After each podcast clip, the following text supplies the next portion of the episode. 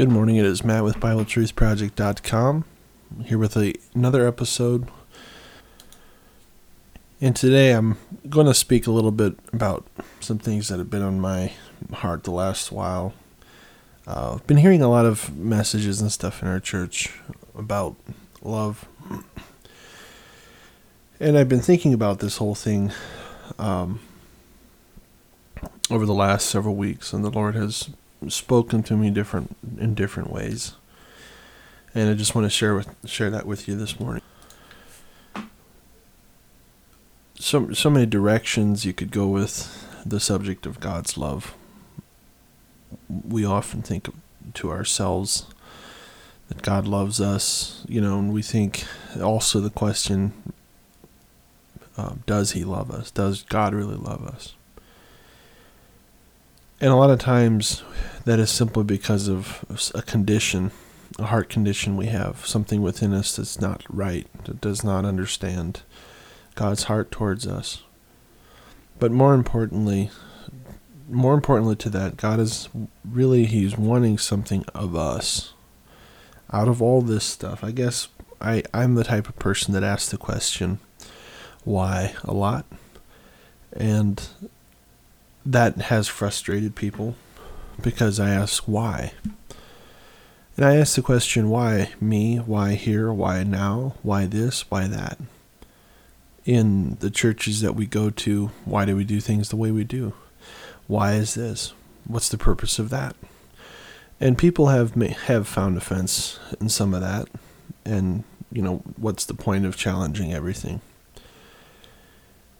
Some of that goes back, I believe, if you look at Jesus himself, he he came and challenged the status quo. Judaism had continued in its tradition and pace for thousands of years before Messiah came. And when Jesus came, he brought everybody back to the center of of what God had originally planned and thought out. And th- through that, renewing the old through the new, the covenant with mankind, with the Jewish people specifically, but also with man.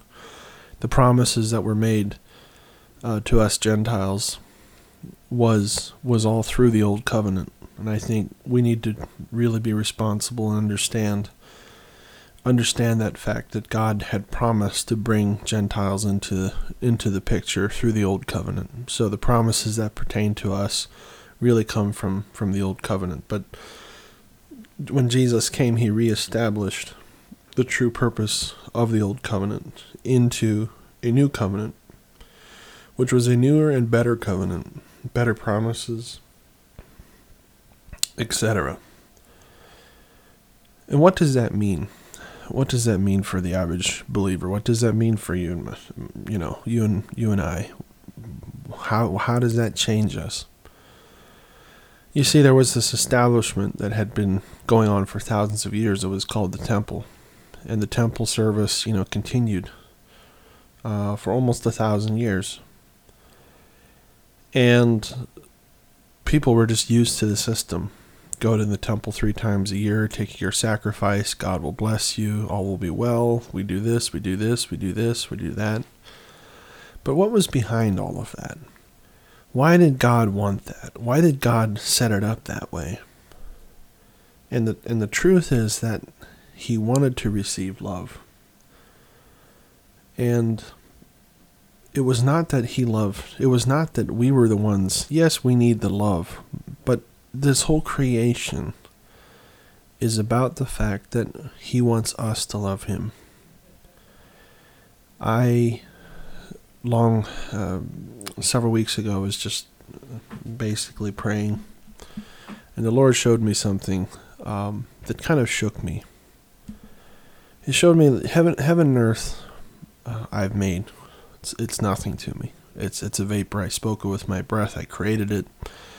It's nothing. But what I really long for, what I really desire, is to be loved. And this kind of shook uh, my understanding a little bit because because so easy we can get focused on ourselves and what we need and what we want, and it's really a selfish view.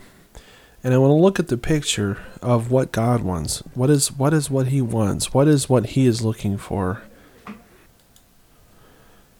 And so you start to see this picture. God put Adam in the garden. And in the cool of the day, God came walking through the garden to see what Adam had done. Just to keep tabs on him. He wanted to see the fellowship. He wanted to see he wanted to see what, what Adam had done, what he was up to, because he enjoyed the fellowship. He walked through the garden and he fellowshiped with, with what he with man. It doesn't say he did this with the animals. He doesn't say this he did with anything else. He did it with man. And I think that continues. You know, the whole reason for the Sinai covenant was so that God could dwell with man. Could he could reestablish fellowship, so he could reestablish himself in the midst of a people on on earth to to uh, recapitulate, if you will, the original call. The same is true with the new covenant, but in a much superior and better way. He now dwells in us so that he can have fellowship, so he can be joined and connected to us in that uh, capacity. He wants to be loved. See, the earth, the earth didn't take him any effort to make. It took him couple days, and this was all created. And and we have spent thousands of years as humans trying to figure out how it was done, which is is uh, you know we, we spend unbelievable amount of resources trying to discover the ends of the universe, and so far is bigger than anything we ever imagined. This is all done in a very short period of time because God can. But he was looking for something else, something we don't even think of, something that is insignificant to us, and that is love. He just wanted to be loved. See, God is, in, in this world, he is one of the most hated individuals. So many people blame him for everything. And so much blame, so much so much anger, so much hostility, so many questions. He's a reject to mankind. But what God wants is to be loved, and He wants that connection with with humans. See, when Jesus came, He showed us that loving God was was simple. It was pure. It was to the point. Keeping the laws is not a chore for one who loves God. Not that we have to keep the old covenant rules, but even if we had to, if we truly love God, we would do it because it's worth it. And in the new covenant, the same thing is true. And I believe the true test of, of us as believers is how much we love God and how much we love each other. If we love God, we will love each other. And the measure of how much we love God is how much we love each other. If we love each other a lot, then we know the love of God is in us. That means that we love Him because the more we love God, the more we will love each other. I have uh, many times questioned the establishment, many times questioned the estab- the way we do church today, the way we get together, this and that. Not saying that it's it's right or wrong to do what we do, but we so often find comfort and strength in a system, in a protocol, in an expectation. And we we look for what I can get out of it but really, the reason we get together is because we love God. That is the reason. That's the reason for a body of believers to get together. It's not for us to hear and grow uh, from that standpoint. It's us to, to worship God, to praise Him, to stand before Him, to stand with believers, to fellowship with each other, and to share in the love that God has uh, given us and shown us, and then we reciprocate love to Him and how much we care. And truly, the picture of the church in its righteous place, in its proper place, is one of love. If you find a real church, you will find love. That'll be the number one thing that you will see in that church is love. Because that is the testimony even Jesus told us about. He said that if you love the brethren, then you are my disciple. So the test for us is that no church you go to will save you. No pastor you follow will save you. Only your faith in the Lord and the walk and the love that you share with.